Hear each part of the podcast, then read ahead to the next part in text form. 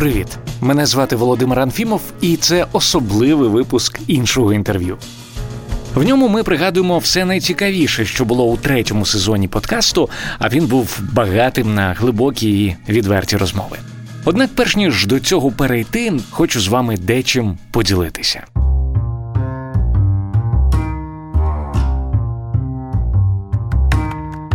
Скажу відверто, коли я тільки починав робити інше інтерв'ю, у мене були сумніви, чи стане цей проект успішним. Чи знайдеться аудиторія, яка розділятиме мої підходи до вибору гостей? Це мають бути передусім цікаві і глибокі співрозмовники, а не просто мега розкручені персонажі. Потім додався і другий фільтр: це мають бути виключно україномовні спікери. Я розумів, свідомо обмежую аудиторію, але робити по-іншому я не хотів. Тепер, коли ви знаєте, з чого все починалося, вам буде легше зрозуміти, чому я так радію, коли випуски іншого інтерв'ю опиняються в топі Apple Podcasts, інколи поруч з випусками російських шоу, або коли у подкаста з'являється новий патрон. І тут справа зовсім не в марнославстві або любові до грошей. Просто кожен новий донейт, навіть найменший, це найкраще підтвердження того, що інше інтерв'ю йде правильним шляхом. Днями таке підтвердження я отримав у вигляді дуже щедрого донейту від одного з нових патронів на ім'я Сергій. У вітальному листі я попросив Сергія дати мені номер найближчого до нього відділення нової пошти, аби я міг надіслати йому невеликий сувенір та листівку. Сергій відповів, що там, де він живе, немає нової пошти, бо це Китай. Звісно, я не міг пропустити нагоду поспілкуватися із новим патроном з Китаю, і сьогодні радий поділитися цією розмовою з вами. Я живу в провінції Тянсу, е, місто Хайан. Це невеличке містечко в Китаї, але це так на хвилиночку півтора мільйона населення. Це е, можна сказати, що околиці Шанхаю. Тобто найближче ага. до нас величезне місто це Шанхай. А велике місто, в якому живе 8 мільйонів, це Нантонг, і це так 90 кілометрів від нас. Сергій, а скільки ви там вже знаходитеся? Я вже знаходжуся. Це вже 17-й рік. Вау! Для мене це 17-й рік. Так я можу запитати, як сталися так обставини, що ви опинилися в Китаї і вже 17 років там живете? Так, е, це був е, можна сказати, що свідомий вибір і е, доля. Я вивчав китайську мову як хобі для себе. Ага. У мене нічого не не було пов'язано з китайською мовою, жодним чином. Але з дитинства мені колись е, дуже запала одна програма по телебаченню. Там була про китайський чай, там показали ролів. І якось я це запам'ятав на все життя. І коли в мене випала нагода вчити китайську мову як хобі, я обрав це свідомо і просто студіював китайську мову для себе. І так само, як досить е, випадково мені запропонували таку роботу в Китаї якраз 17 років тому. Я переїхав сюди і з того часу якби будував кар'єру в Китаї. А в Україні в якому місті ви жили? Е, Я вчився у Львові і 10 років ага. я прожив прожив у Львові. А сам я з міста Керч, Крим. Оу. Так, нас нас слухають багато теж в Криму, тому е, користуючись нагодою, передаємо вітання і туди. Сергій, мені дуже цікаво, а така штука, як ностальгія, з вами часто трапляється? Е, вона, вже ні? Вона іноді буває, згадуєш, але це така ностальгія, коли ти згадуєш просто свої студентські роки. Це потрапляєш до Львова, коли ще можна було їздити. Я приїжджав до Львова і ходив тими вуличками, де я був, дивився на ті будинки, і це да, це є. Але угу. це не те, що за 17 років вже багато чого змінилося. І коли живеш за кордоном, ти поступово змінюєшся весь час. І вже приїжджаєш до України, ти не відчуваєш себе повністю там. І саме цікаво, що тобі Китай якби ближче стає, ти його більше знаєш. Хоча і тут ти не відчуваєш себе своїм. Але це, це підміняється іншими відчуттями. Приїжджаючи в будь-яку країну світу, ти вже як майже як вдома. От е, це за за стільки років так. за кордоном. Ти вже не відчуваєш якоїсь такої суттєвої різниці. От мені дуже цікаво, ви сказали, що ви змінилися. А що таке найбільше у вас змінилося? Ось Сергій версія українська і Сергій версія китайська. Що в них суттєво е, відрізняється? Повністю все. Тобто, це як абсолютно змінюється людина. А останнім часом, е, останні 5 років, я керую бізнесом американської автомобільної компанії. Я дуже багато Клас. чого змінив от за останні 5 років, тому що оце частина України, яка в мені лишалася, ем, ага. вона от не. Її треба змінювати в собі. Ну, наприклад, це елементарні речі. Я завжди був дуже ощадливий. І коли ми, от, ми будували завод, новий, е, я завжди дуже ощадливо підходив до бюджету. І для мене там кожна копійка мала значення. Я там це ну це от українське таке, тому що, так, що так, ми, так. ми так навчені. Коли до мене підійшли американці потім і сказали, от мої шефи безпосередньо, вони сказали: якщо ти не вкладеш, ти не отримаєш. Ти просто hmm. забудь про цифри. Ти просто от зроби те, що має бути зроблено, незалежно скільки воно коштує. І е, і це мене так от примусило за цим замислитися. І дуже сильно мене змінило. І це, до речі, одна з речей, яких я навчився. І це чому я намагаюся підтримувати підкасти, проекти різноманітні. Що я зрозумів, так. якщо ми в це не будемо вкладати, цього ніколи не відбудеться. Цього просто не буде існувати. Воно не існує в вакуумі. Ми угу. є ті, хто це створює, ті, хто цьому допомагає. І оце західна ментальність, оце правильна ментальність. Чому у них все є, а у нас нема? Тому саме тому, що вони за це платять, і вони щиро за це платять. А нам видається, що воно у них існувало, і воно існує в вакуумі. Але так не буває. Пам'ятаєте, якщо ми вже про подкасти заговорили, як е, сталося, що ви відкрили для себе інше інтерв'ю? Дуже добра історія. Хотів е- поділитися. Оскільки я слухаю різні подкасти, я випадково відкрив і мені е, подкасти видали в рекомендоване великим банером як інше інтерв'ю. Я його так. відкрив, і перше інтерв'ю було з Айдером Муждабаєвим. Угу. Я подивився, і я буду дуже здивований, ну, оскільки я з Криму. І для мене так. це тема не чужа, і кримські татари це для мене. Ну, це були мої однокласники. І я я ну, якби знаю все і про їх культуру, і про все. То я, звичайно, що я слідкую за такими людьми, як Айдер Мождабаєв. Я відкрив Айдера Мождабаєва і був надзвичайно здивований інтерв'ю українською мовою. Так, це одне з перших інтерв'ю, яке він дав повністю українською мовою. Так, так. це було просто для мене прозріння. Я е, я би його слухав і російською мовою, чесно. Хоча я не люблю російську мову. Зараз нічого слухати російською мовою, але я би слухав. І е, я надзвичайно був вражений. З цікавістю дослухав.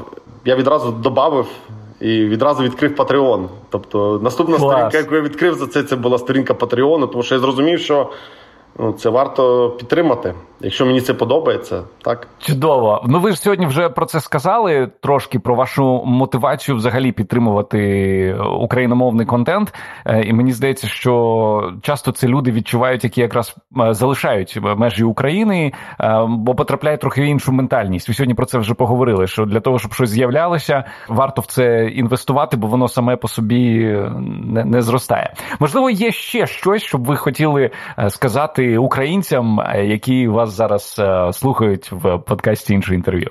По-перше, я би хотів, щоб українці більше подорожували, їздили в інші країни, пробували себе, не боялися, розвивали себе і змінювали свою ментальність. Я бачив дуже багато прикладів людей, які е, приїжджали за кордон і вони змінювалися. Це закономірно не тільки для нас, це закономірно для всіх. Тобто і американці, які виїжджають за кордон, вони себе змінюють до угу. абсолютної невпізнаваємості. І це ми те, то, що називають експатів, культура експатів. Тобто, ми вже інакше нас вже не можна посадити назад в пляшку, як джина, тобто в лампу. Так, ми так, вже так. ми вже інакше. І чим більше українців буде себе змінювати, приїжджаючи за кордон, завжди задаватися питанням: а чому тут так? Чому це працює так? Тобто намагатися розібратися в тих речах, а не просто відпочивати і дивитися на гарні будиночки. Намагатися зрозуміти, чому ці будиночки пофарбовані, чому вони доглянуті і так далі. Задаватися запитання, що я можу взяти там корисного і привезти додому, і тоді все вийде. Українці будуть змінюватися, змінюватися ментально, задаватися такі запитання, підтримувати український контент. Підтримувати українські канали і так далі. Ми те, що я розповідаю своїм друзям, що це ми зараз ведемо війну насправді так само, як зі зброєю. Ми ведемо війну інформаційно, і ми ведемо війну насправді з штучним інтелектом, тому що обираючи контент іншою мовою, ми даємо штучному інтелекту сигнал, що ми хочемо спілкуватися тою мовою. Відправляючи твіттер російською мовою, ми автоматично даємо сигнал компанії Twitter, що Україна це російськомовна країна, і ми самі себе заганяємо в, в такий глухий кут, коли ми потім будемо валати, що нам це не подобається, але це вже внесено в бік дата, і нас вже потім оцінюють. Якщо ми будемо розвивати свій контент, ніхто не буде задавати запитанням, чи українська мова існує, чи українська нація існує.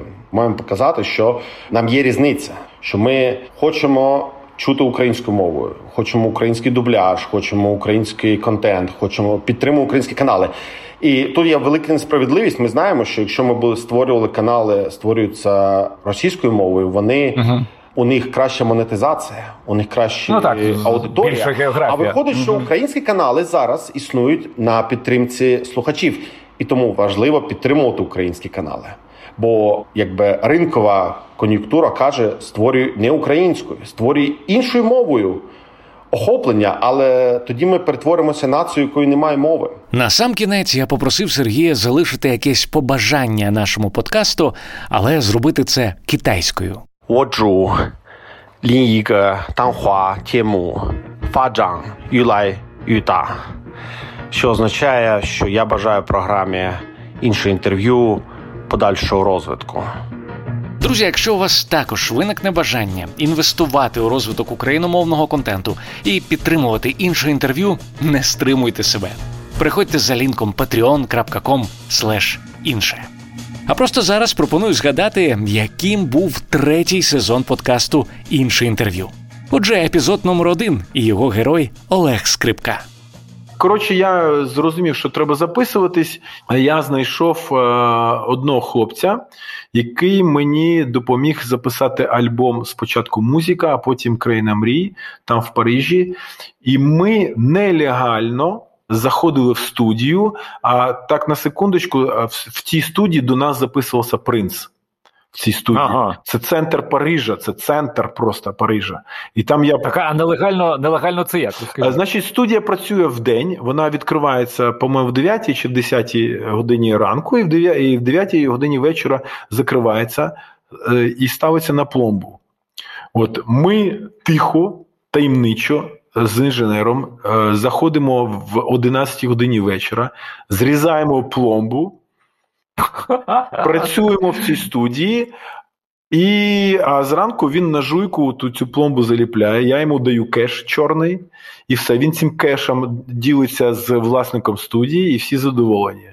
От, І я там за копійки, ну, ми за копійки звелися просто в шикарні студії. Це просто мега-студія.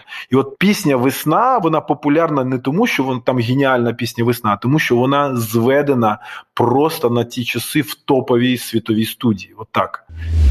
Другий епізод Ігор Козловський. Якщо говорити про ці 700 днів, зрозуміло, що кожен день напевно був жахливий, але якщо говорити про якийсь там день катарсіс, день найважчий, то що це був за день для вас? Найважчий день, ну найважчий перший шоковий. Мабуть, це ж не день, а скоріш період такий. Перший шоковий, тому що там у тебе залишається е, син твій непризволящий да, вони кинули його, і він нічого не може зробити, не знає, що з ним. А може він помирає. Ти думаєш не про себе, це це так для будь-якого батька це внутрішня така драма, яка вже виходить на межу трагедії, тому що ти ти моделюєш трагічні моменти, і це важко, це надзвичайно важко. І легше стає, коли ти дізнаєшся, що з ним все гаразд, що дружина приїхала. Зразу легше. І най, найлегше, коли вони вже поїхали з Донецька з цієї території. Тобі вже легше, хоч ти знаходишся там в підвалах, ти в камера для смертників, а тобі легше. Легше, тому що ти знаєш, що вони в безпеці. І от саме цей момент е, надважливий. Зрозуміло, що важко було під час катувань, фізично важко. Це ж ти все одно так чи інакше не. Відчуваєш цю біль, але ж ти можеш увійти внутрішнє, і що не дозволяє тобі все ж таки навіть кричати голосніше. Ти потім розумієш, що це пов'язано з гідністю. Хм. Ти розумієш, що ти не можеш дозволити їм зламати твою гідність. І що ти продовжуєш, хоч вони господарі твого тіла, але ж вони не господарі твого внутрішнього духу. Так. В ваших інтерв'ю казали, що в якийсь момент, коли ви зрозуміли, що вже не боїтеся померти, ви знову ж таки так. вийшли на якийсь е, е, інший рівень. Це якраз після катувань, коли вже ти тебе знову ж мішок з голови зняли і кинули в ту камеру підвальну, де знаходилися всі інші бранці. І ти не можеш говорити, тому що в тебе зневоднення, в тебе ти не можеш е, нічого сказати, ти дивишся на себе де скривавлений, ти посміхаєшся. Якесь полегшення, і коли питають, чому посміхаєшся, я внутрішньо я не можу проговорити, а внутрішньо я зупиняюся на цих двох думках. Перше, я не боюсь померти, і вони мене вже не дістануть. І це є свобода. Вона дивна, да, але свобода, ти можеш в будь-який момент увійти в смерть. Але ти можеш дозволити себе увійти. Друга думка, тому що ти любиш. Ти любиш своїх рідних, друзів, Україну, учнів, е, і не це головне. Головне, вони тебе люблять вони тебе люблять, і ти боржник любові. Так. І цей момент да, усвідомлення, що ти є боржником любові, а повинен нести відповідальність, це якраз і є переключення на інших. Тому що ці інші вони знаходяться тут поруч, які страждають. І ти повинен цю частку любові віддати їм. І ти можеш е, віддавати по-різному. Е, ти там на першому етапі ти говориш на теми, які пов'язані там з історією, вони запитують тебе, ти виходиш заміж, ти починаєш читати лекції. Це також любов. Це також любов, ти не усамітнюєшся, ти виходиш е, на діалог, і цей діалог він починає, як говорить блаженніший Святослав, лікувати рани. Да, І він дійсно лікує, він носить такий терапевтичний характер. Е, люди відволікаються, вони начебто виходять за межі цієї, цього підвалу і виходять в простір інший. І це ти можеш читати там поетичні якісь рядки з японської поезії, ти можеш е, говорити про ті ж особливості е, вірувань Єруба або Зулу. І це, це, це цікаво. Ви були свідком того, як люди е, змінюються завдяки вашим словам. Так, були такі випадки. Можете розказати Бу, про це? Були такі випадки. Дуже такий був дивний випадок, коли е, вже ми переводили мене з підвалу спочатку е, в тимчасове е, такий слідчий ізолятор, а потім вже до СІЗО. І коли я був там в камері, відкриваються двері камери, і заходить людина в камуфляжі Денерівському. Тут у нього є всі атрибути, е, його затримали тільки що він вбив людину. Да, І дивиться на мене е, і питає: Окроп? Хм. Так кажу, і що? А він каже: Я снайпер, я фісташка, він себе називає. І я ну, тут, тут снайпер ДНР, я вбивав укропів, я мусульманин. Добре, що ти мусульманин. А давай поговоримо краще про Коран. І ми почали говорити на наскільки він знає Коран, наскільки він знає. І в спілкуванні в нашому проходить година, він задає питання, йому стає цікаво, він забуває себе. І наприкінці він каже, що я більше не буду брати в руки зброю. Вау. Тому що я йому показав, що він не правий. І я не знаю, як доля його склалася подальшому, але це був його такий ширий момент. Зрозуміло, що там будуть інші умови, в яких він далі буде знаходитись. Такі випадки були. Люди зверталися, ці шкарні злочинці приходили і також сповідувалися, да, і чекали відповіді. І для них було важливо почути цю відповідь, що вони не випадкові, що у них є ще шанс стати людьми. У третьому епізоді ми говорили з Павлом Гудімовим. Ти в якомусь інтерв'ю розповідав, що ну навіть з Славіком у вас були через це якісь там суперечки, чи не знаю конфлікти. Що під час гастролей, коли всі йшли там на тусовку шоу-бізнесову, ти йшов шукати митців, спілкуватися з ними музеї. Да, це були багато історій. Всі слідкували, як я. Купую книжки, е, ходжу до художників, збираю якісь мистецькі речі. Тобто автобус приїжджав повністю завантажений після турів моїми новими речима, які я збирав. І для мене це було настільки в пріоритеті, що в кінці кінців я навіть іноді стояв на концертах і думаю, що я тут роблю. Серйозно, в тебе були такі думки? Да, в останні концерти це чітко, що я тут роблю. Ну, тобто, по-перше, ти граєш, це ж таки автоматична робота. Тобто, там, ну, я старався кожен раз, щоб ми переаранжировували якісь пісні, щоб ми. По-новому подавали матеріал. На кожному концерті, щоб щоб, щоб, по-різному було. Трошки да, трошки воно відрізняється. Кожний тур, щоб ми по-різному звучали, тому що е, воно приїдається.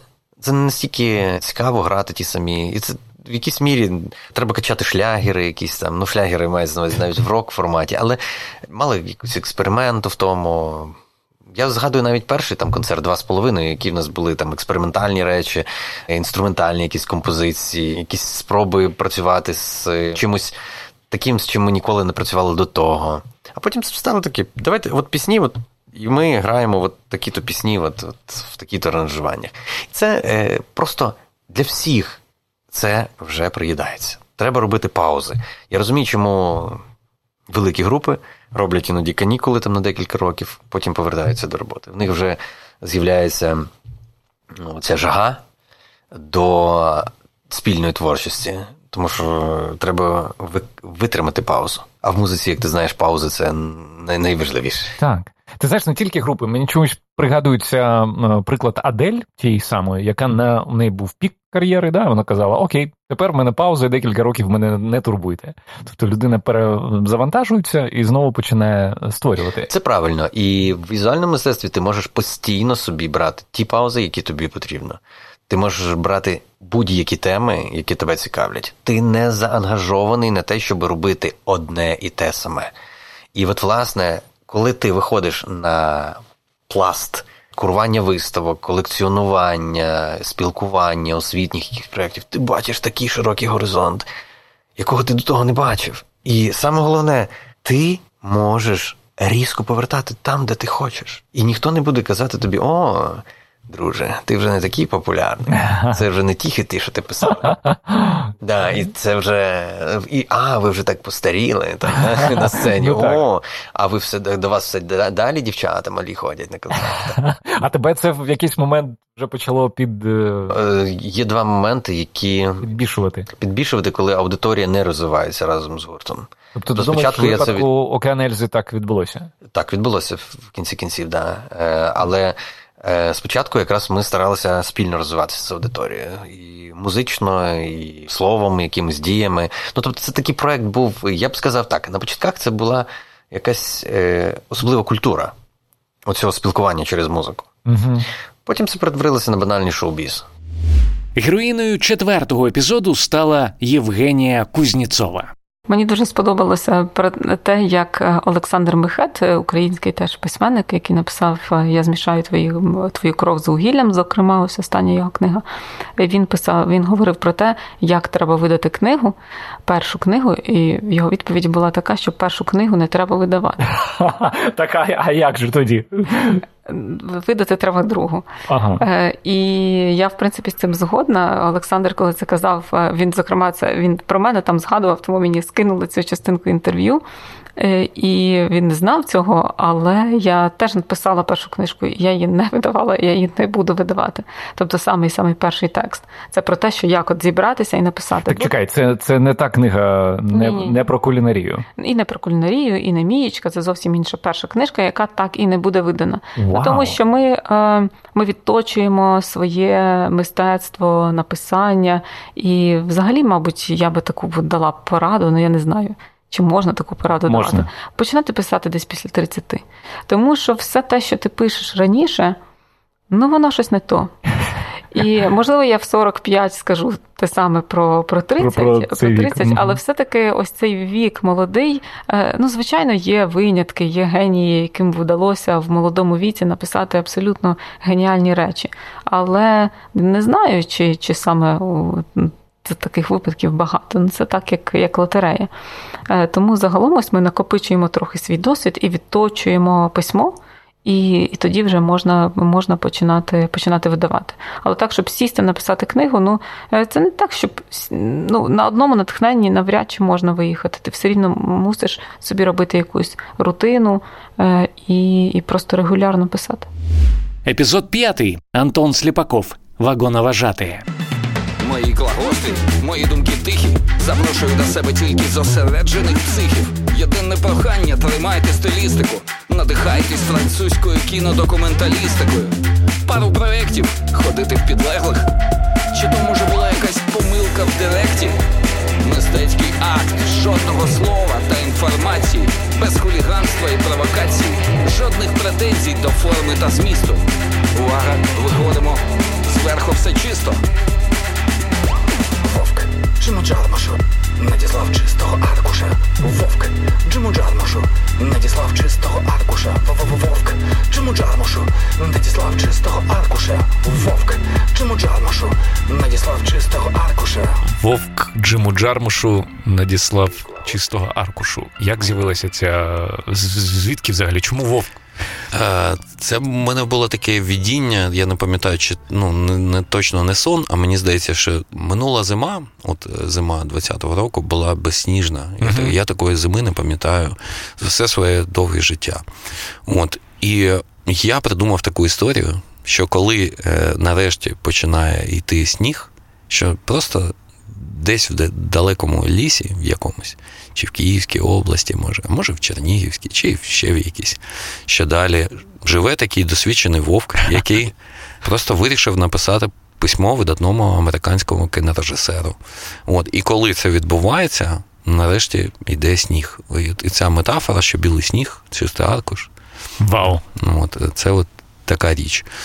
Ще ну, ми спілкувалися в той час багато з е, Сергієм Вовком, таким відомим е, медіаперсонажем, е, засновником, одним з засновників медіа-агенції Кама. uh Ще лейблу тисячі поцілунків, якщо не помиляюсь, uh він називається, от, який видає електронну музику, і супервайзером серіалу, до якого ми написали головну під Секс та ЗНО. Так.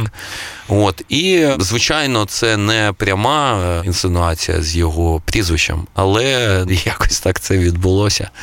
І, ну, звичайно, це про сірого вовка, який дійсно живе у лісі, і потім ще багато чого вийшло з е, феноменального відео, яке намалювали відео. Це да, просто Мітя шедевр. і Маша, наші харківські друзі, які зараз мешкають в Одесі. Мітя Фінічкін дуже відомий художник. Ми вже співпрацювали з ним uh на обкладинках наших альбомів.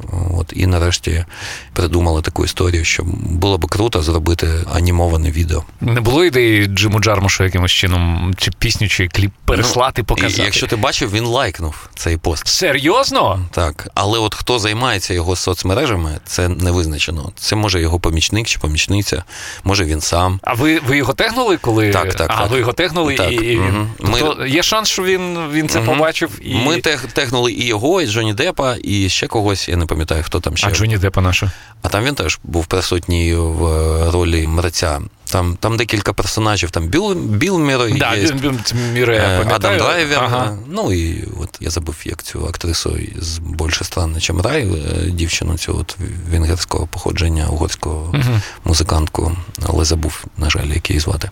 Слухай, цікавий зараз світ, да? Ти можеш е, написати щось тут, uh там зробити це анімоване відео, і за якусь там секунду, хвилину його можуть побачити uh, десь за океаном. Ще тригернула така історія, що майже у всіх інтерв'ю, яке давала група Даха Браха, вони казали, що ми мріємо, щоб написати саундтрек до фільму Джармуша. І я такий зрозумів, так, так а може точно. а може нам в цьому допоможе цей сіренький вовк?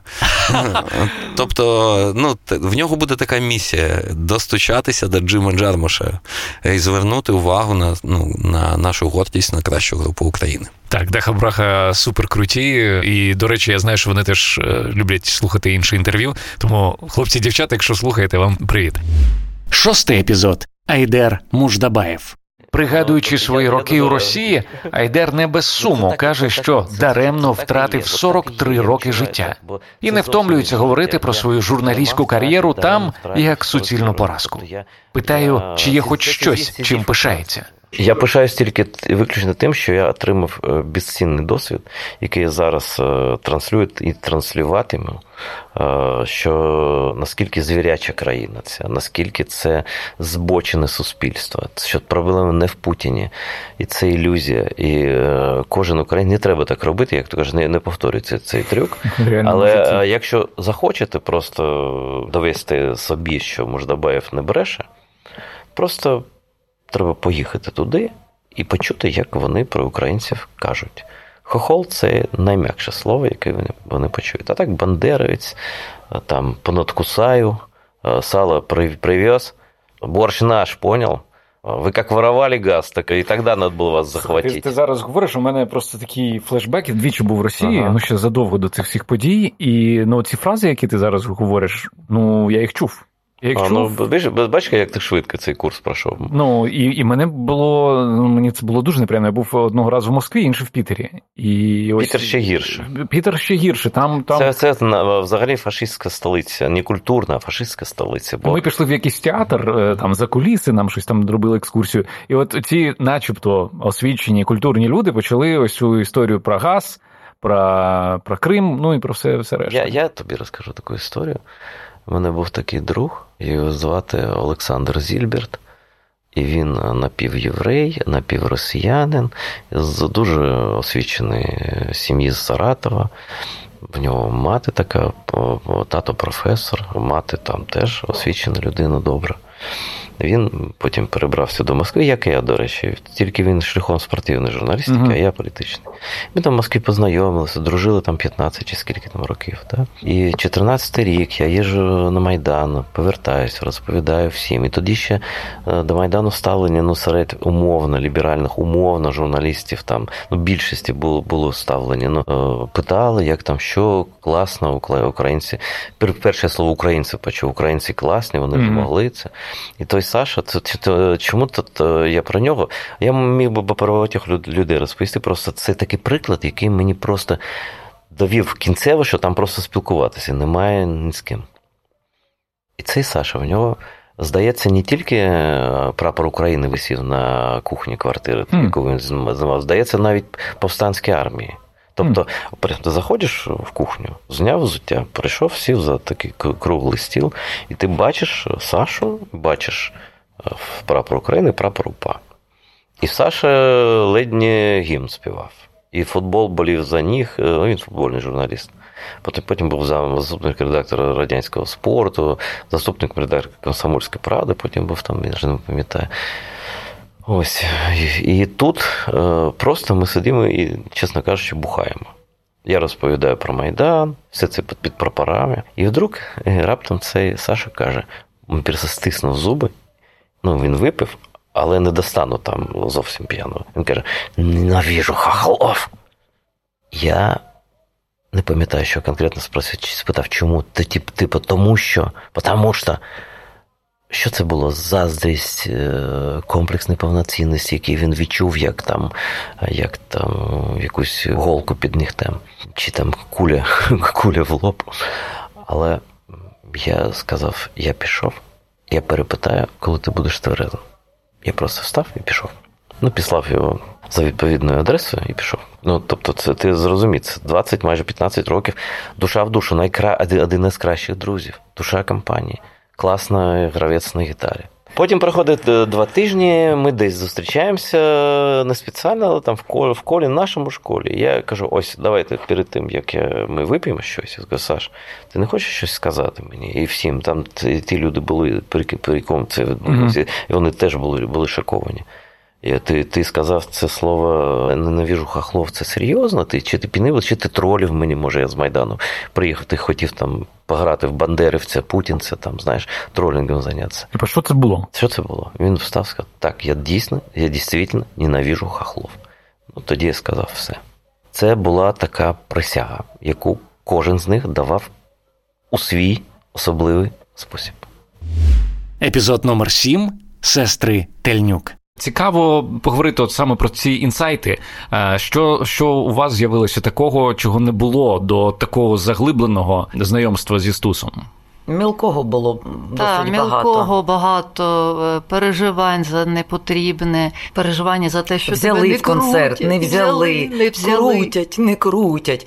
А коли ми почали читати Стуса і заглибились, нам стало соромно від цих слів, думок, і ми їх перестали допускати просто між собою, тому що ми. Ну, ми як е, дві дівчини Е, дві жінки, ми ж любітельні, це знаєте, сісти і погомоніти про про журбу, про сум, про невдачі і про ой-ой-ой. Це всі жінки люблять. А, а це ще був період, коли якраз після дуже успішного концерту Тиша і Грім, де ми показали ну надзвичайно максимум того, на що ми були спроможні на той час з прекрасною групою, чудовими музикантами е, джазовими з цвірку нового числа. І це ну надзвичайна була програма. Я переконана, що і зараз в Україні нічого подібного немає. Просто вона була навіть різностильова, така різножанрова і дуже цікава. І після цього мовчання жодного запрошення за рік, ні на концерти. Ми запросили нікуди. усіх режисерів, які тільки існували тоді на Україні, для того, щоб вони почули, запрошували нас і бачили, запросили всі засоби масової інформації. Мало не тобто забитий був зал і ну, тими. І, так, і звичайно, нам було важко. Це гріха тут не будемо таїти, але було е, важко це пережити. І от саме Стус нам допоміг просто не звертати на це уваги. Ми коли зрозуміли зрозуміли, що людина сиділа в тюрмі, мала шматок сухаря, дай Боже, якщо мала, і, і писала такі вірші, то соромно просто. Чогось е, прагнути, так би мовити, більше. І я би радила це як таку внутрішню терапію. терапію всім тим, хто займається, скажімо, серйозно ставиться до творчості, тому що читати життєє святих і великих. Та, та. Знаєте, як сказав також дуже цікаву фразу Іван Павло II, Е, він сказав, що коли творчість людини направлена на вічність, то ця творчість зі знаком плюс, зі знаком життя, вона угу. божественна. А якщо відвернута від вічності, то це культура смерті. Хм. Тобто, що ти вибираєш? Культуру життя вічного чи культуру смерті. І так і виходить, що те, що побутове, неважливе, щоденне, оце те, коли мистецтво направляється в бік е, е, суєти цієї, воно просто розмивається, воно стає нічим, воно вмирає саме по собі. Ці гвинтики розпадаються, і машина в кінці кінців заглохне. А якщо воно направлено в сторону вічності, в сторону божественної правди, чистоти людини, всесвіту, то завжди це залишиться хоча б в твоєму серці. Так. А цього вже немало. Заключний восьмий випуск онука. В світі, що бажання всіх активістів світу нічого не зможуть зробити із цими механізмами, які настільки потужно все це тримають, і лише глобальний апокаліпсис це може змінити. А яким він буде, от я на це чекаю, якщо чесно. І чекала на це все життя. Так, ну, так, так. А ну з цього, з цього вже... моменту поподробні, як то кажуть. Е, що ти маєш на увазі, що ти чекаєш на апокаліпсис? Ну мені цікаво, яким він буде, і чи він буде за мого життя. Я думаю, що так. Окей, коли ти про нього думаєш, то які у тебе з'являються фантазії, які в тебе думки? Ну, більш за все, звичайно, про глобальне потепління і про танення льоду і про якийсь такий глобальний потоп, напевно, внаслідок якого вимикається електроенергія. А коли вимикається електроенергія, навіть є дуже багато фільмів, як саме і що відбувається із землею. Я думаю, що це дуже реально. Взагалі, земля без електрики це ж смерть тотальна. Е, причому не всім людям в світі. І от від цього вже буде залежати, де ти знаходишся. Знаєш, щось пригадався мені фільм Ларса фон Трієра Міланхолія. Дивилася? Так, да, я цей фільм обожнюю. Я взагалі не фанат фон Трієра. Мені подобається лише танцюючи в темряві через те, що там Бьорк. І Да. І мені подобається е, меланхолія. Я коли побачила цей фільм, е, я так от дійшла до титрів і ще раз спочатку подивилася його два рази. У мене було таке лише два. Якби ми да, були поруч, я би зараз таке... тобі потиснув руку, бо я зробив те саме. Я я просто його. Блін, це круто. Вдруге, у мене було таке саме лише із фільмом Мама Ароновський. Угу. Дивилися е, Ні, фільм? на жаль, не дивився. Ну але тепер розумію, що треба подивитися. Але там інший градус, і це для мене я Арановський фанат реально. І фільм Мама він це точно не фільм. Це я думаю, мистецтво, мода, театр, кліп, перформанс, хепенінг в одному. Тобто мені здається, що це дійсно винайдена нова якась кіномова в цьому його, от саме в мамі.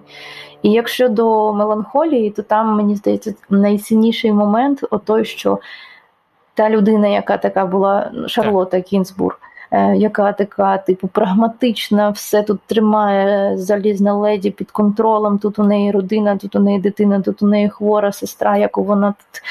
Ну, коротше, така ділова човіха, яка просто в момент от розгублюється, не може тримати абсолютно ситуацію, контроль і просто розкисає і не може взяти взагалі себе ніяк в руки такий чіткий суворий мен, який да, там знущається, ну, типу, аб'юзить цю сестру, яка депресивно, важко хвора, не може в нормах суспільства там триматися, жити.